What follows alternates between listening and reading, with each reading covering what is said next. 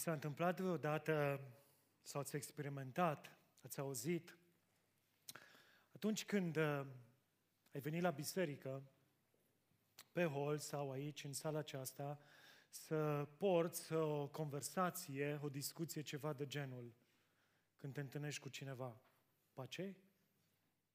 Pace. Cum ești? Bine. Tu? Și eu. Bine. Ce mai faci? Cum o mai duci? Destul de bine. Sunt ok. Tu și eu. Destul de bine, o duc bine, fac bine. Pauză câteva secunde. După câteva secunde, altfel? altfel, uite, păi, destul de bine, destul de aglomerat, viața, viața e plină, uh, stres, multe responsabilități, uneori probleme. Tu? Păi cam așa și eu. Nu mă plâng. După care, conversația se apropie de încheiere. Pace? Pace? Asta în cazul celor care poartă cravată și costum. Cei de la programul 2, salut, salut! Îți doresc o duminică frumoasă, mulțumesc la fel, ne mai auzim, ne mai vedem. Ciao, pa, pa! Cam asta este o conversație pe care eu nu am experimentat-o la biserică. Dar voi, apropo, cum sunteți? Altfel? Bine? Ok, mă bucur și eu. ați experimentat, ați auzit asemenea conversații? Este așa un mic scenariu. Avem un moment de sinceritate, eu unul da. Hai. Hai, hai, hai, hai. Știu, știu, și acolo în spate. Mulțumesc. Apreciez gestul vostru, sinceritatea voastră. Vedeți voi, de voi este că, de fapt, asta înseamnă relația la biserică sau când vii la biserică. Și mai ales atunci când biserica este mare și plină. Trecem unii pe lângă alții în viteză, ca și mașinile pe autostradă. Nici măcar nu reușim să ne claxonăm, să ne vedem, să ne observăm unii pe alții. Și când ne mai oprim unul în dreptul celuilalt, cam, cam ceva de genul uh, este conversația noastră. Totul așa la un nivel superficial, doar zgriem, nici măcar atât. Întrebarea este, oare este normal ca lucrurile să se întâmple așa în biserică, în biserica lui Hristos? Oare asta ne dorim? Oare asta urmărim? Și totuși, de ce se întâmplă lucrurile acestea? Știți de ce? Adevărul este că viața noastră, da, într-adevăr, e una foarte aglomerată. Dar adevărul este că în viața noastră nu avem foarte mulți oameni apropiați de noi. Și adevărul este că relațiile dintre noi de multe ori și de cele mai multe ori nu sunt adânci, profunde, cu semnificație. Totul se rezumă doar la a primi o informație, dar nu mergem mai adânc în a afla într-adevăr cum este viața celui cu care vorbim. Cum este viața celui cu care în prezența căruia stăm. Este o generație astăzi care se înstrăinează din ce în ce mai mult. Devenim din ce în ce mai înstrăinați unii de ceilalți. Nu doar în societate, ci și în biserică și mai grav, chiar în familie. Dar nu numai atât. Devenim tot mai individualiști, uh, înstrăinați, singuri, izolați, chiar reci, egocentrici. Și într-un fel totul se rezumă la această afirmație. Este viața mea, mă privește doar pe mine, așadar, hei, nu te băga. Stai la distanță. Dar oare este bine? E normal? Oare asta ne dorim? Asta căutăm? După asta tânjim? Și răspunsul cred că e nu. Asta ne dorim să experimentăm în Biserica lui Hristos și răspunsul este nu. Asta își dorește Dumnezeu să vadă în biserica sa și răspunsul este nu. Dragul meu, aș vrea să mă asculți în dimineața aceasta. Mântuirea pe care tu ai primit-o din partea lui Dumnezeu este cât se poate de personală. Decizia de a face botezul și botezul pe care l-ai făcut, de asemenea, este cât se poate de personală. Dar viața pe care tu o trăiești în biserică este comunitară. Cu alte cuvinte, îi implică și pe ceilalți. Cu alte cuvinte, și ceilalți trebuie să devină parte a ceea ce se întâmplă în viața ta și tu să devii parte ceea ce se întâmplă în viața celor de lângă tine, din Biserica lui Hristos. Și cred că una din cele mai triste experiențe trăite de, de noi este atunci când te simți singur într-o biserică plină. Apropo, în dimineața aceasta biserica este plină. Ai venit aici la închinare și ne bucurăm de asta. Întrebarea pentru tine este, cum te simți acum aici în biserică, în aceste momente? S-ar putea să te simți singur și biserica e plină. nu e așa? Ține minte, oamenii au nevoie de oameni. Amin? Oamenii au nevoie de oameni. Dar ce înseamnă să trăiești, uh, să trăiești de unul singur în biserică? Înseamnă să, să nu te simți parte, să nu te simți integrat. Înseamnă să nu cunoști și să nu fii cunoscut. Și apropo aici, așa o mică uh, paranteză și o mică aplicație, de multe ori ni se întâmplă să ne vedem unii pe ceilalți, parcă ne cunoaștem de undeva, dar nu știm cum ne cheamă. De ce? Tocmai pentru că nu, nu ne cunoaștem. Nu e o chestiune personală, ceva apropiat. De asemenea, nu se roagă nimeni pentru tine. Asta înseamnă să te simți singur în biserică și să trăiești de unul singur. Nu ai susținere, nu ai cu cine să povestești, efectiv nu ai cu cine să povestești. Nu ai prieteni în biserică, nu ți se poartă de grijă. Nu veghează absolut nimeni asupra vieții tale. Nu știe nimeni ce se întâmplă cu tine. Care sunt bucuriile? Care sunt frustrările? Care sunt încercările? Care sunt amărăciunile? Nu știe nimeni. Faptul că cineva are numele trecut în registrul unei biserici nu înseamnă că automat este și integrat în biserică. Faptul că ești în registrul BBSO și ești membru BBSO, asta nu neapărat, prin definiție, Înseamnă că ești și integrat, că te simți partea bisericii. De aceea, în această dimineață vreau să spun doar atât. Nu mai trăi de unul singur. Nu mai trăi de unul singur. Îmi spunea un prieten de-al meu, îi dau numele că nu în dimineața asta cu noi, Marcel Nicolaș, ok, atunci însoară-te. e adevărat, însoară-te, nu mai te... Dar și dacă te însori, crede-mă, în biserică s-ar putea să te simți tot singur, pentru că nu e vorba despre a te însura sau a nu te însura, a te căsători sau a nu te căsători. E vorba despre cu totul altceva. Așadar, nu mai trăi de unul singur. Și ca să înțelegem mai bine ceea ce vrea Dumnezeu de la noi în dimineața aceasta, aș vrea să vă invit să vă ridicați și înainte să citim textul, să citim pasajul din Coloseni, capitolul 3, la versetul 11, aș vrea să vă încurajez să vă întoarceți unul către celălalt, nu să vă salutați, puteți să o faceți dacă vreți, dar spune de, cel lângă, de cele de lângă tine, hei, nu mai trăi singur.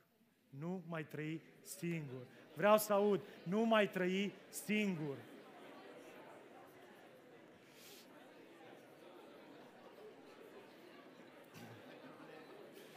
Ok, mă bucur, mă bucur, cred că ați prins ideea, ați prins mesajul. Haideți acum să facem un pic de liniște. Ok? Puteți continua la final, pe hol. Nu mai trăi singur. Repetați-vă, nu mai trăi singur. Coloseni, capitolul 3, de la versetul 11 la 17, e un text fain, practic, supra care aș vrea să zăbovim în dimineața asta. Aici nu mai este nici grec, nici iudeu, nici circumcizie, nici necircumcizie, nici barbar, nici scit, nici sclav, nici liber, ci Hristos este totul și în toți. Așadar, ca niște aleși al lui Dumnezeu, sfinți și iubiți, îmbrăcați-vă cu o inimă plină de îndurare, cu bunătate, cu smerenie, cu blândețe, cu răbdare. Îngăduiți-vă unul pe altul. Iertați-vă unul pe altul. Ori de câte ori vreunul dintre voi are vreo nemulțumire împotriva altuia. Cum v-a iertat Domnul, așa iertați-vă și voi. Dar mai presus de toate acestea, îmbrăcați-vă cu o dragoste care le leagă pe toate într-o armonie perfectă. Iar pacea lui Hristos să stăpânească în inimile voastre, la ea ați fost chemați, într-un singur trup și fiți mulțumitori. Cuvântul lui Hristos să locuiască în voi din belșug. Învățați-vă și instruiți-vă unul pe altul cu toată înțelepciunea. Cântați lui Dumnezeu cu mulțumire în inimile voastre, cântece de laudă, imnuri, cântece duhovnicești. Și tot ceea ce faceți, cu vorba sau cu fapta, să faceți în numele Domnului Isus, mulțumind prin El lui Dumnezeu Tatăl. Amin. Doamne, în dimineața aceasta, tot ceea ce facem aici vrem să facem în numele Fiului Tău Isus Hristos. De aceea, Doamne, deschide-ne Scripturile, învață-ne, șlefuiește-ne, vorbește-ne, ridică-ne, încurajează-ne, provoacă-ne în dimineața aceasta, pentru că te rugăm în numele Lui Isus. Amin. Vă rog să reocupați locurile. Ok, deci nu mai trăi de unul singur. Acesta este titlul predicii a mesajului din dimineața aceasta și te rog, încearcă să pleci cu gândul, aceasta, cu gândul acesta acasă. Nu vreau să mai trăiesc de unul singur în biserică. Am citit acest pasaj, acest text, un text scris de Pavel, unei biserici mici sau mari, nu știm lucrul acesta, dar textul acesta ne vorbește despre relațiile și despre părtășia din cadrul bisericii. Cu alte cuvinte, textul acesta ne arată ceea ce dorește Dumnezeu să vadă în propria lui biserică. Este ceea ce Dumnezeu vrea să vadă în BBSO, este ceea ce Dumnezeu vrea să experimentăm. Textul acesta nu ne descrie cum trebuie să arate un program de biserică, dar în schimb ne descrie cum trebuie să arate relațiile, comunitatea, părtășia, grupul mic din biserică. Aș vrea să, aș vrea să ne oprim asupra unui aspect foarte important, care cred că merită subliniat și menționat. Și anume, programele unei biserici se măsoară prin eficiență și prin excelență. Iar comunitatea se măsoară prin calitatea relațiilor și a dedicării credincioșilor. Și aspectul acesta se potrivește așa de bine bisericii speranță. Pentru că, pe de o parte, avem de-a face cu programele bisericii, duminică de duminică, care, într-adevăr, trebuie evaluate și caracterizate prin eficiență și excelență. Și slavă Domnului că există excelență în ceea ce se face aici la BBSO duminică de duminică. Tot ceea ce vedem, într-adevăr, se lucrează, se investește și este la un nivel și la un standard ridicat. Excelență. Dar în același timp este componenta aceasta a comunității, a bisericii ca întreg, a relațiilor, a părtășiei, care de asemenea trebuie să o urmărim ca și biserică și trebuie să investim ca și biserică. Cu alte cuvinte, pe de o parte este caroseria, și anume programele, care atrage, care impresionează, care ne place, pe care o urmărim, o apreciem. Caroseria, bă, ce fain e. Te duci prin oraș și vezi un, o mașină uh, atrăgătoare, frumoasă, îți atrage atenția, te oprești în dreptul ei, o studiezi. De ce? Pentru că are o caroserie extraordinară, excelentă. Dar pe de altă parte este componenta aceasta și anume a, a motorului, care de asemenea este extrem de important. Pentru că degeaba ai caroserie, ai program, dacă n-ai motor. Dacă n-ai ceva care să, să, să ducă caroseria mai departe, dacă n-ai cai putere. Și de aceea când te apropii de o mașină care te atrage, trebuie să-i deschizi capota, să vezi, hei, este acolo un motor funcțional? Mașina are motor, caroseria are motor? Și pentru noi aici la BBC motorul de fapt înseamnă comunitatea de credincioși, relațiile, părtășia, mai exact, mai specific, grupurile mici. Asta ține biserica. Asta duce biserica împreună. Asta are cu adevărat valoare și semnificație. De aceea programele și comunitatea, grupul, trebuie aduse împreună. Aș vrea să vă întreb în mod practic, cum putem noi aici, în cadrul acesta, în contextul acesta al unui program, să împlinim o bună parte din afirmațiile Noului Testament care spun mădularele să îngrijească deopotrivă unele de altele, iubiți-vă unii pe alții cu o dragoste frățească, acceptați-vă unii pe alții, mângâiați-vă și întăriți-vă unii pe alții, să veghem unii asupra altora și așa mai departe. Noul Testament sunt peste 50 de afirmații de genul acesta, care au de-a face cu relațiile, cu relațiile din biserică și anume cu părtășia dintre frați, surori putem, oare, aici, la BBSO, să împlinim aceste adevăruri? Și adevărurile acestea nu sunt niște povești, nu sunt niște utopii, nu sunt niște iluzii lăsate în Scriptură, sunt niște lucruri practice, reale, adevărate, care pot fi experimentate, care au fost experimentate și pe care Dumnezeu vrea să le experimentăm, fiecare dintre noi. De aceea nu mai trăi de unul singur. Nu mai trăi de unul singur. Dar întrebarea care se ridică este, oare care e contextul potrivit pentru ca aceste adevăruri să fie experimentate? Care este contextul potrivit ca să nu mai trăiesc de unul singur în biserică? Și răspunsul, și sunt convins că acesta este răspunsul, este grupurile mici sau grupul mic, grupul tău mic. Ăsta este contextul ideal, este contextul lăsat de Dumnezeu pentru credincioși, pentru biserica Lui. Tocmai pentru ca noi, credincioșii, să nu ne mai simțim de unii singuri, pierduți, izolați, abandonați, dați la o parte în cadrul bisericii. Grupul mic. De aceea cred că grupurile uh, mici ar trebui să devină o prioritate pentru fiecare creștin și pentru fiecare biserică. Grupurile mici n-ar trebui să fie o anexă a bisericii, ci să fie motorul bisericii. N-ar trebui să fie ceva dat la o parte, ci ceva adus în față, promovat, pentru ca câți mai mulți oameni să cunoască, să audă și să guste din frumusețea ceea ce se întâmplă într-un grup mic. Da, grupurile mici nu sunt perfecte. Pentru că nici noi nu suntem perfecți. Pentru că relațiile noastre nu sunt perfecte.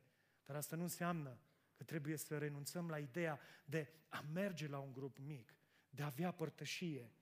La urma urmei, exact cum spunea și Paul, la urma urmei vorbim despre relații, despre părtășie, părtășia care vine din cer, părtășia pe care ne-o face de cunoscut Dumnezeu, părtășia, părtășia pe care o putem experimenta, în primul rând, fiind într-o relație corectă, pe verticală cu Dumnezeu și apoi într-o relație pe orizontală cu aproapele nostru.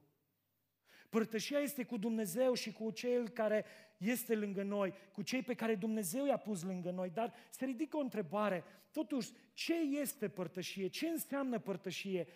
E, parcă e un cuvânt destul de vechi, un cuvânt destul de demodat, parcă nu e ceva actual, nu este ceva din, din, din timpurile, din generația noastră. Părtășie înseamnă legătură, înseamnă participare, înseamnă a împărtăși, înseamnă a fi parte a împărtăși viața împreună, ca și comunitate. Să împărtășești ca și comunitate viața împreună.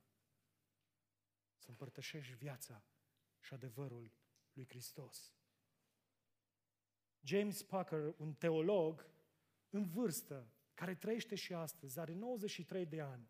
Atunci când a vorbit despre părtășie, a a subliniat atât de bine ceea ce înseamnă părtășia și de ce este importantă ea. Uitați ce spune James Packer. Spune așa, părtășia este unul dintre marile concepte ale Noului Testament și ale Bisericii.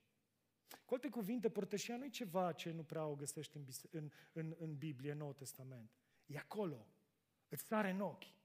Noul Testament vorbește atât de mult despre părtășie. Părtășia este vitală pentru sănătatea spirituală a credinciosului și un element central al bisericii, un element central. Nu e o anexă, nu e ceva pus deoparte, ceva insesizabil, ceva de nevăzut, ci este central, îți trage atenția. Biserica va înflori, iar credincioșii vor fi puternici numai atunci când au parte și se bucură de părtășie. Amin? Biserica va înflori când credincioșii au parte, sunt parte și într-adevăr iubesc părtăși, atunci biserica va înflori. Până atunci, credeți-mă, relațiile vor fi reci, oamenii vor fi izolați, oamenii se vor simți singuri, oamenii vor fi departe unii de ceilalți. Până nu vei înțelege și nu vei gusta adevărata părtășie, vei continua să străiești viața ca și până acum, de unul singur. Și nu faci altceva decât te afunzi din ce în ce mai mult în singurătatea ta și te îndepărtezi din ce în ce mai mult de ceea ce a stabilit Dumnezeu ca și plan și voie pentru viața ta și pentru viața bisericii. Așadar, adevărată părtășie înseamnă mai mult decât să participi la programele unei biserici. Părtășie înseamnă relație, înseamnă apropiere, cunoașterea, avea legătură, a fi împreună, a fi parte. Ai experimentat până acum părtășie în viața ta? Dacă da, du-te înainte. Implică-te și mai mult, investește și mai mult, dedică și mai mult pentru asta. Luptă-te și mai mult pentru asta. Dar dacă nu, hei, e timpul să te oprești. E timpul să te trezești. E timpul să zici, Doamne, nu vreau să mai trăiesc așa. Doamne, vreau să schimb. Doamne, vreau să, vreau să înfloresc. Vreau să gust de ceea ce înseamnă părtășia cu frații mei, cu biserica mea.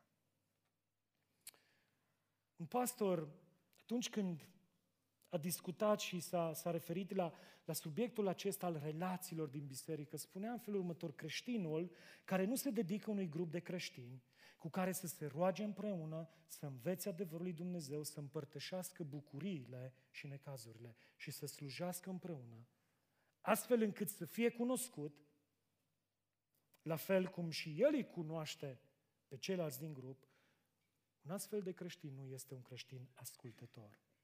Cu alte cuvinte, el nu se află în voia lui Dumnezeu și oricât de tare îi se aude glasul, vocea, ă, când își proclamă teologia, el nu ascultă de fapt de Domnul.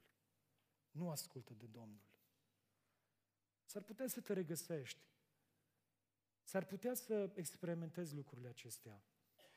Dar vestea bună este că Dumnezeu ne oferă șansa de a avea o părtășie frumoasă și de a avea relații frumoase unii cu ceilalți aici în cadrul bisericii. Dar întrebarea se ridică, cum putem totuși să, să, să dezvoltăm o, o relație de părtășie în grupurile mici? Cum putem să facem aceasta? Cum putem să experimentăm lucrurile acestea? Și sunt câteva principii practice pe care le-am găsit în textul citit din Coloseni, capitolul 3. În primul rând, în primul rând, amintiți-vă identitatea și statutul pe care îl aveți în Dumnezeu. Cu alte cuvinte, amintește-ți cine ești. Tot timpul gândește-te la cine ești tu, care este identitatea mea din punct de vedere spiritual, cui aparțin eu, uh, pe cine urmez eu, cine este stăpânul meu. Uitați-vă ceea ce spune Pavel, ci Hristos este totul și în toți. De asemenea, aleși lui Dumnezeu, sfinți și iubiți. Ce frumos! Mă, mă, mă încântă această, această afirmație a lui Pavel. Hristos este totul. Totul începe cu El, totul se sfârșește cu El, toate au fost făcute prin El, tot ceea ce am se datorează lui Hristos. Uh, viața mea, faptul că trăiesc, se datorează lui Hristos, pentru că totul este în El, viața, mișcare, absolut totul. Mântuirea mea este prin Hristos, din Hristos. Relația mea cu Dumnezeu este datorită lui Hristos. Binecuvântările care le primesc sunt de la Hristos, prin El. El este totul. Dar nu numai că El este totul, Hristos este în fiecare, zice, în toți, în toți credincioși. Și, dragul meu, în dimineața asta am o întrebare, este Hristos în tine? Îi aparții lui Hristos, ești mântuit, ești iertat, ai o relație cu El, îl iubești, îl urmezi. Poți să spui în dimineața asta, da, Hristos este totul, dar Hristosul ăsta devine unul personal, este al meu. El își, el își împărtășește viața Lui cu mine, El îmi oferă din viața Lui, îmi oferă din belșugul Lui, mi-l oferă mie. Mi oferă din caracterul Lui Hristos. Mi oferă mie. Așadar, Isus e al meu și eu sunt al lui. Și când mergi la grupul mic și când vii la biserică, mergi pentru că acolo e Hristos, mergi pentru că El e în centru, mergi pentru că El este totul și când te întâlnești cu frații tăi și ei ca și tine au aceeași identitate, adică să ai lui Hristos. Pentru că Hristos e în El și în tine, în aproapele tău, în fratele tău și în sora ta. Și atunci, întâlnirea de grup mic are semnificație, are sens, are valoare. Adică, la urmă urme, nu mă duc la grupul mic doar să socializez, nu mă duc la grupul mic doar să mănânc ceva, nu mă duc la grupul mic ca să nu stau acasă, nu mă duc la grupul mic să nu fiu pus absent, ci mă duc la grup pentru că acolo e Hristos și întâlnirea aia are cu adevărat valoare. Mă duc la grupul mic ca să mă încarc, ca să mă zidesc sufletește, ca să am părtășie, relație cu frații mei, care sunt imperfecți la fel ca și mine. Dar nu contează, că acolo ne șlefuim. Așadar, aduți aminte de identitatea ta. În al doilea rând, acceptați-vă și apreciați-vă unii pe alții în ciuda diferențelor care există. Cu alte cuvinte, căutați unitatea. Da, constatarea este că suntem diferiți unii de ceilalți. Wow, așa de diferiți. Ești diferit în familie. Și apar scântei, frecușuri, ne ciondrănim de multe ori. Ne batem cap în cap, noi așa în familie.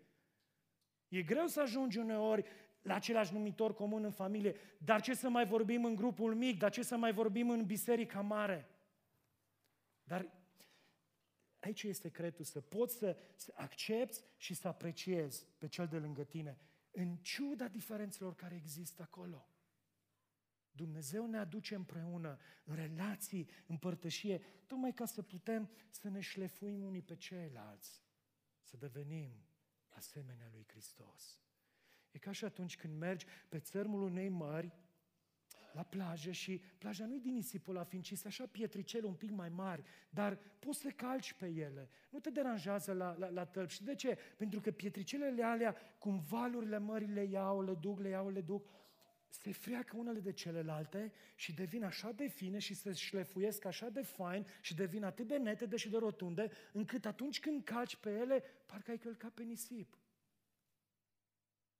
De ce sunt așa de netede acele pietricele? Știți de ce? Pentru că sunt de mult timp împreună. Pentru că cu fiecare val ele se freacă unele de celelalte și devin tot mai netede. Așa e și viața noastră trăită în comunitate, dragilor. Trăind în comunitate, da, avem diferențe, ne frecăm unul de ceilalți, dar în cele din urmă, caracterul nostru este unul transformat după asemănarea și chipul lui Hristos. Îngăduiți-vă unul pe altul, iertați-vă unul pe altul, ori de câte ori vreunul dintre voi are vreo nemulțumire împotriva altuia, cum v-a iertat Domnul, cum v-a iertat Hristos, așa iertați-vă și voi unii pe ceilalți. Acceptă-ți diferențele, dar apreciază pe cel care Dumnezeu l-a pus lângă tine în grupul tău mic. De asemenea, închi, închinați-vă înaintea lui Dumnezeu. Așa pot să dezvolt o părtășie frumoasă în grupul mic, închinându-mă înaintea lui Dumnezeu. Am spus și la primul program, am fost așa tare surprins când cineva a venit la un moment dat și m-a întrebat și a zis, Cipri, auzi, noi avem voie să cântăm la grupul mic.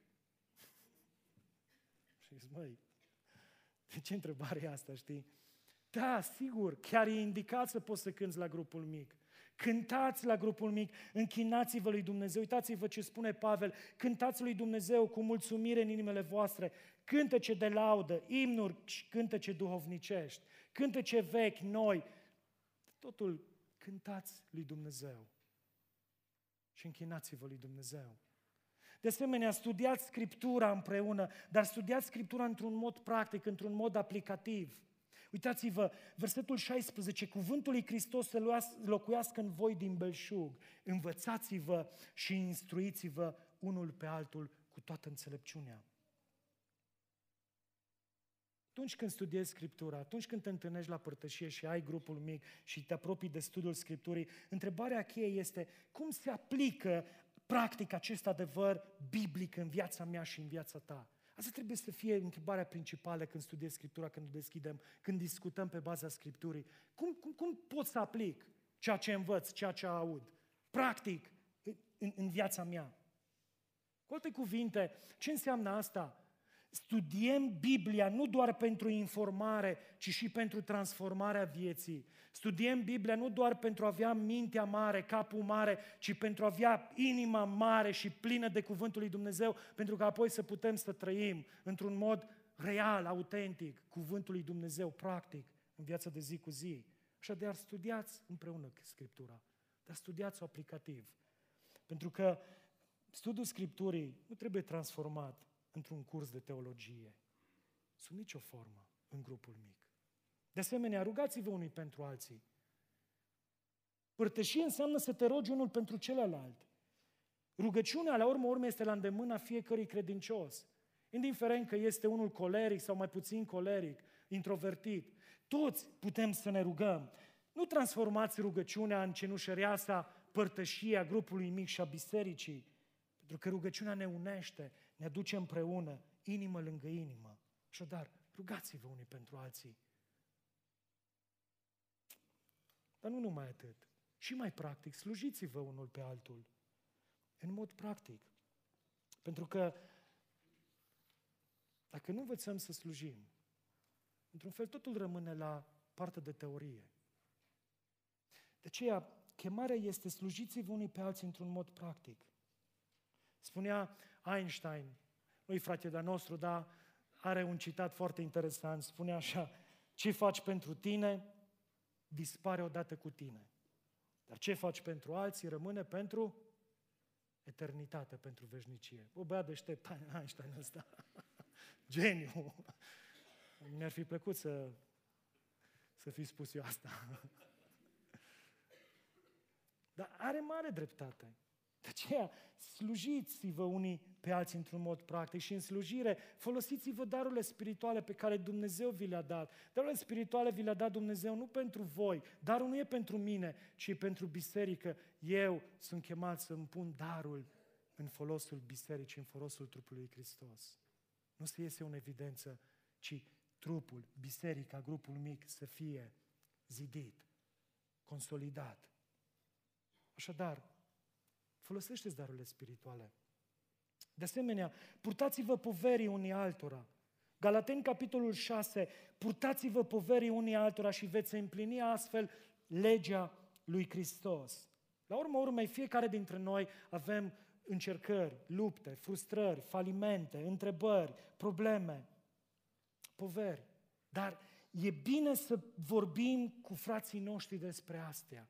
E bine să nu le ducem de unii singuri, ci e bine să împărtășim pentru ca și alții să fie lângă noi, să fie sprijinul nostru. S-ar putea să ai temeri, s-ar putea să ai îndoieli.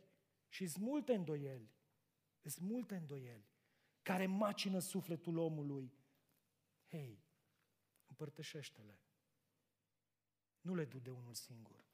Asta înseamnă să-ți porți poverile unii altora. Și de asemenea, oferă purtare de grijă. În grupul mic, în, în grupul acela de părtășie, unde, repet, relațiile nu sunt perfecte, pentru că suntem diferiți, dar în grupul mic înveți să oferi purtare de grijă sau, dacă vreți, o îngrijire pastorală. Și aici din nou aș vrea să fac o scurtă paranteză. Dacă până în 2016, în vară, în BBSO erau aproximativ 380-390 de membri, hai 400, din 2016 până în vara lui 2019, numărul membrilor BBSO a ajuns la 730.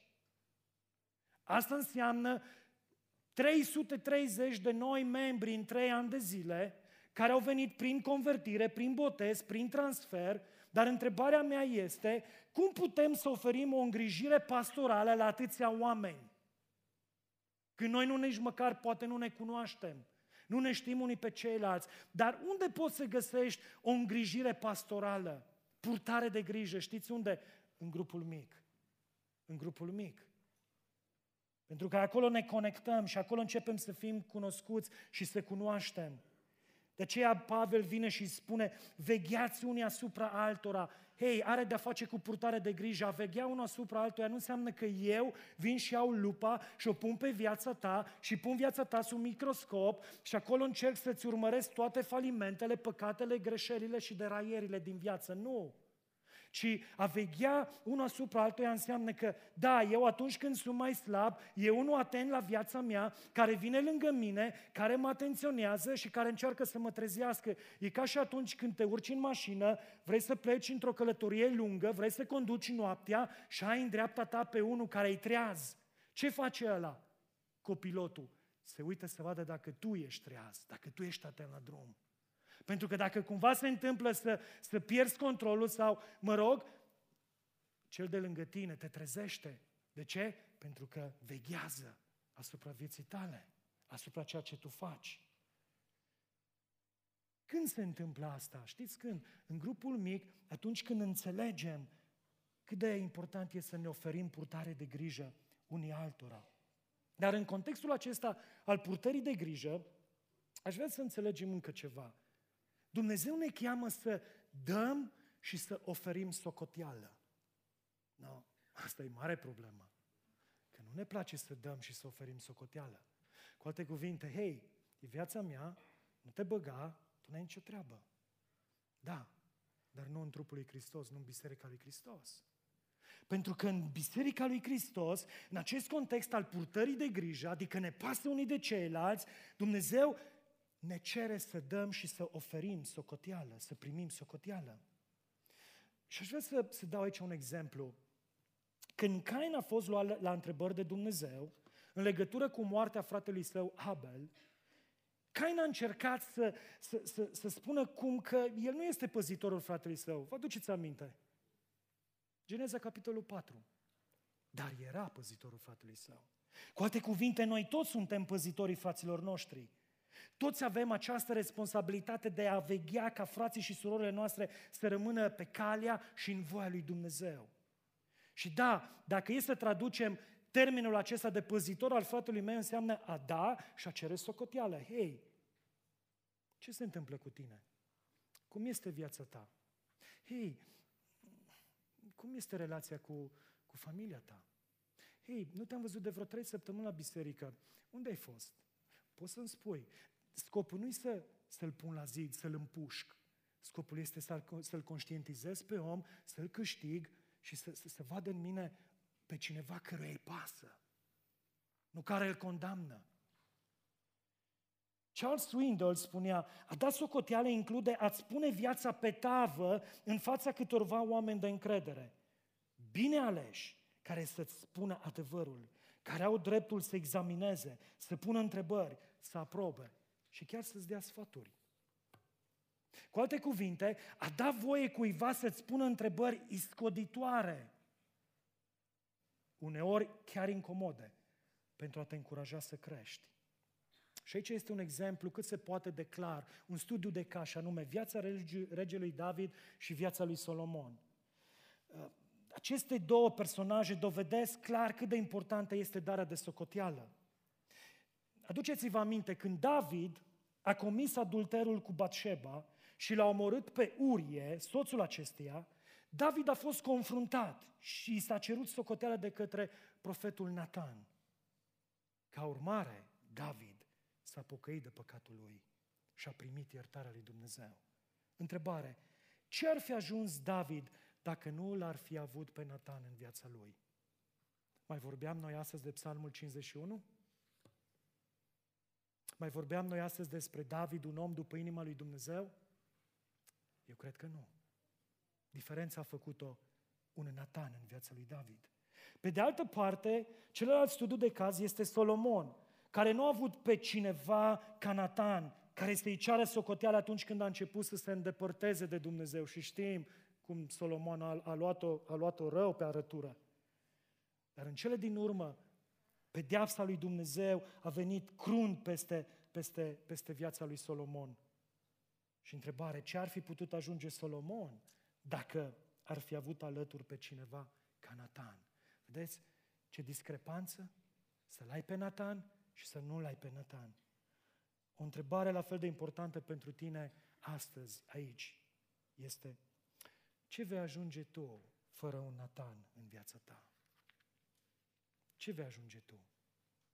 S-ar putea putea ca blocajul în care ești astăzi, problemele care sunt peste viața ta astăzi, afundătura în care te-ai băgat astăzi, îndoielile pe care tu le ai astăzi, păcatele cu care te confrunți astăzi, modul dezonorant al vieții tale înaintea lui Dumnezeu pe care l-ai astăzi, să fie tocmai pentru că n-ai avut și nu ai un Natan în viața ta. De aceea ia minte la vorbele lui Solomon care spune, mai bine doi decât unul, căci iau o plată cu atât mai bună pentru munca lor. Căci dacă se întâmplă să cadă, se ridică unul pe altul, dar vai de cine este singur și cade, fără să aibă pe altul care să-l ridice. Hei, Solomon chiar vorbește din propria lui experiență. Ce trist, dar este adevărat. De aceea, există astăzi cineva în viața ta care poate să-ți spună întrebări și să ceară explicații pentru acțiunile tale, pentru ceea ce faci, pentru ceea ce spui, pentru ceea ce e în inima ta și în viața ta? Cu alte cuvinte, cine este Nathan pentru tine? Cine este Nathan pentru tine? Repet, Nathan nu vine să pună lupa pe viața ta, nu-ți pune viața sub microscop, aia e treaba lui Dumnezeu. Nathan vine într-un du de dragoste, de blândețe și de recuperare să-ți spună unde ești greșit și unde trebuie să te corectezi.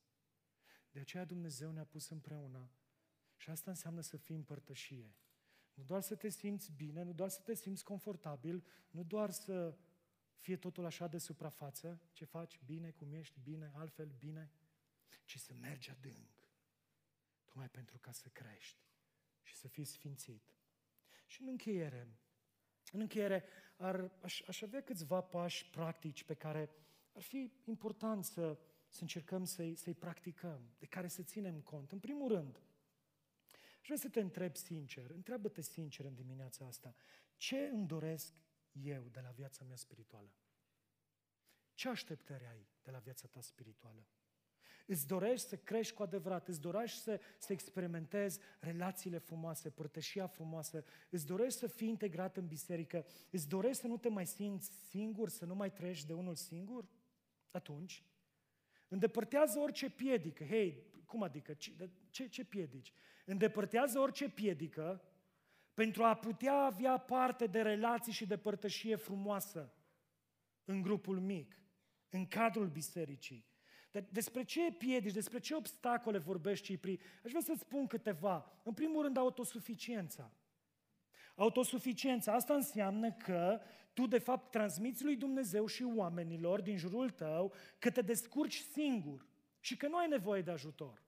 Și lucrul ăsta cel mai bine se vede în relația cu Dumnezeu prin absența rugăciunii în care vii și spui sau sugerezi că tu n-ai nevoie de Dumnezeu, că tu deții control și că tu descurci singur, îți, îți porți singur de grijă. Viața e atât de ușoară încât tu n-ai nevoie de Dumnezeu. Huh. Ce înșelăciune! Asta înseamnă autosuficiență. Și de asemenea, absența părtășiei, adică sugerează faptul că nu avem nevoie unii de ceilalți. Ei, când fugi de grupul mic, când fugi de oamenii din jurul tău, de credincioși, când fugi de biserică, nu faci altceva decât spui și transmiți mesajul sunt pe cont propriu, mă descurc, n-am nevoie de voi, n-am nevoie de biserică. Autosuficiență e un mare obstacol pentru mulți, o mare piedică. De asemenea, teama de a fi cunoscut, teama de a-ți cunoaște ceilalți viața. Cu cât petreci mai mult timp împreună, cu atât ceilalți te cunosc mai bine. Și vrei să fugi, să nu fii cunoscut. De aceea, asta arată o viață duplicitară, o lipsă de sinceritate. Dacă vreți, un fariseism, o ipocrizie. De asemenea, o altă, o altă piedică, uh, anumite uh, prejudecăți, anumite uh, atitudini de aroganță, disprețuitoare la adresa celorlalți, individualismul, care ignoră părtășia, mândria, atitudinea aceluia care, care se crede superior, în special față de poate cei care sunt începători pe calea credinței.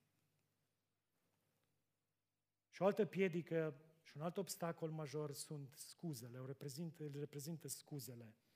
Scuzele care sunt la tot pasul și așa, discutând cu mulți dintre voi, auzind din stânga, din dreapta, am realizat că sunt multe scuze care reprezintă o piedică în efectiv a merge la grupul mic și în a fi parte într-un grup mic.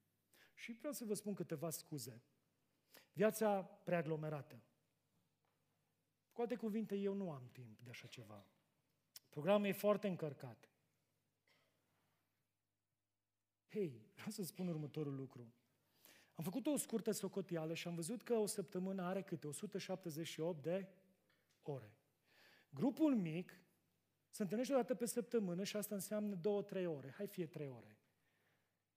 Scade din 178 3 și îți dă 175. Cu alte cuvinte, ai 3 ore pe săptămână din viața ta pe care le dedici în primul rând binelui tău, inimii tale, vieții tale. Și îți rămân 175 de ore în care alergi, ești aglomerat și faci o grămadă de chestii. Acum compară 3 ore cu 175. Ok, mai scădem o oră jumate, două duminică dimineață, fie 5 ore pentru Dumnezeu și viața ta și încă 173 de ore pentru viața de zi cu zi. Am o întrebare. Credeți că scuza asta stă în picioare? Din punctul meu de vedere, vă spun sincer, nu. Așadar, oricine vine și spune Cipri, n-am timp, de fapt îți spune, hei, prioritățile mele sunt greșite, prin urmare nu vreau să merg la grupul mic, nu mă interesează, chiar nu, are rost. Ține minte, 3 ore și 175 de ore. E o mică mare diferență.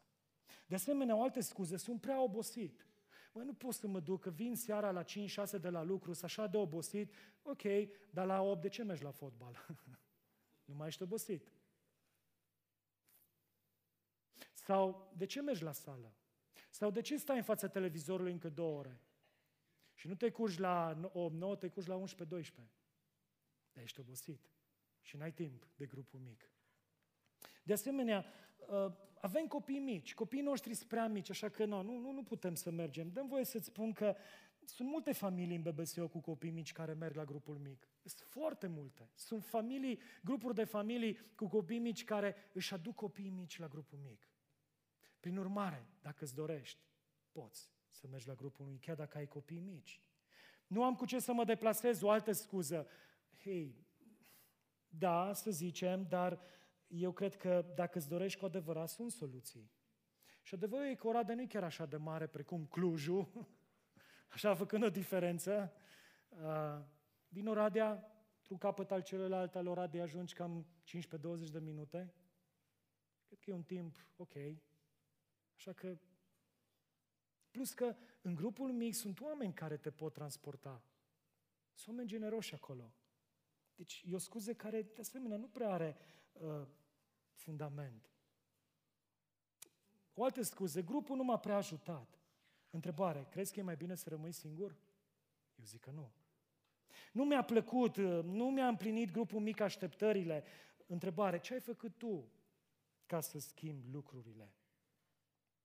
Teama de nou, teama de necunoscut. Mă, eu sunt mai timid, sunt mai introvertit, sunt mai retras, mi-e așa frică, mi-e teamă să mă duc să cunosc alți oameni. Și da, asta, asta e, este o problemă, e o piedică majoră. Dar am o întrebare, atunci când te-ai înscris și te-ai dus la școală și ți-a fost teamă de necunoscut, de oameni noi, nu te-ai mai dus? Atunci când ți-ai schimbat jobul, locul de muncă, nu te-ai mai dus? Atunci când ți-ai schimbat biserica și te-ai transferat, nu te-ai mai dus la o altă biserică? Tocmai pentru că nu-i cunoști pe oameni? Și n-ai mai participat? Așadar, sunt scuze care cred că trebuie date la o parte, pentru că în al treilea rând să poți să te înscrii într-un grup mic. De aceea înscrie-te într-un grup mic. Când, Cipri? Cum? Păi completează chiar astăzi la final. Du-te la masă verde, ia un formular de grupuri mici, completează, lasă-l acolo și noi îl luăm și te contactăm. Dar, Cipri, știi, no, nu știu cum exact să fac, nu știu când încep grupurile. Grupurile încep peste două săptămâni, 7 octombrie. De aceea, du-te și te înscrie și fii parte într-un grup mic. Pentru că biserica este un trup. Trupul este format din mădulare, iar mădularele sunt conectate. Nu confundați biserica cu un program de biserică. În al patrulea rând, fă o prioritate. Fă o prioritate din grupul tău mic și participă. De aceea, dimineața asta vreau să spun, dacă te înscrii în grupul mic, înscrie cu gândul că mă duc la grupul mic, prioritizez grupul mic și particip la grupul mic, nu mă înscriu numai că să-mi liniștesc conștiința sau m-a luat valul. Dacă te înscrii, te rog, respectă lucrul acesta. Insistăm foarte mult. Dacă te înscrii, participă la grupul mic. De ce? Pentru că vei obține de la grupul mic atât cât vei investi în grupul mic. Atât vei obține cât vei investi, atât vei primi cât vei da. Nimic mai mult, nimic mai puțin. Și în ultimul rând, implică-te și tu. Implică-te și tu. Și aici, uh, pasul acesta are de-a face în mod special cu oamenii, băieți și fete, bărbați și femei, frați și surori, care simt o chemare sinceră și puternică din partea lui Dumnezeu în a investi în alții, în a se ocupa de alții din biserică, în a lăsa o moștenire și altora. Și slavă Domnului, aici avem o generație tânără care se ridică, dar o generație tânără care este atacată și are nevoie de alți oameni care să, să se ocupe de generația asta. Are nevoie de lideri de grupuri mici. De aceea, dacă Dumnezeu îți vorbește, tu te și completează un formular și spune, hei, vreau să mă implic. De asemenea, sunt familii aici care, care au nevoie să fie integrate, dar e nevoie să te implici și tu. E, avem aici adulți, avem aici copii, avem aici uh, oameni în vârstă care, care au nevoie să fie ajutați, să fie integrați, dar, dar e important să te implici și tu. Știi de ce? Pentru că lucrarea lui Dumnezeu nu o poate face 1, 2, 3, 5 oameni. Lucrarea lui Dumnezeu o facem împreună. O facem împreună. Fac eu și cu tine, tu și cu mine, Cristi și cu tine, tu și cu Cristi și așa mai departe. Lucrarea se face împreună. De aceea, implică-te. Nu mai aștepta. Nu mai sta pe tușă. Nu mai fi spectator, ci vino. Fă un pas către noi și zi, sunt aici și vreau să mă pun la dispoziția lui Dumnezeu.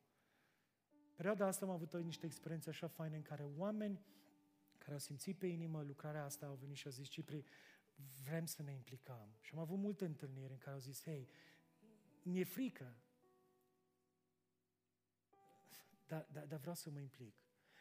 Mă responsabilizează, mă scoate din zona de confort, dar vreau să mă implic. Vreau să ajut. Vreau să investesc în alții. fă și tu.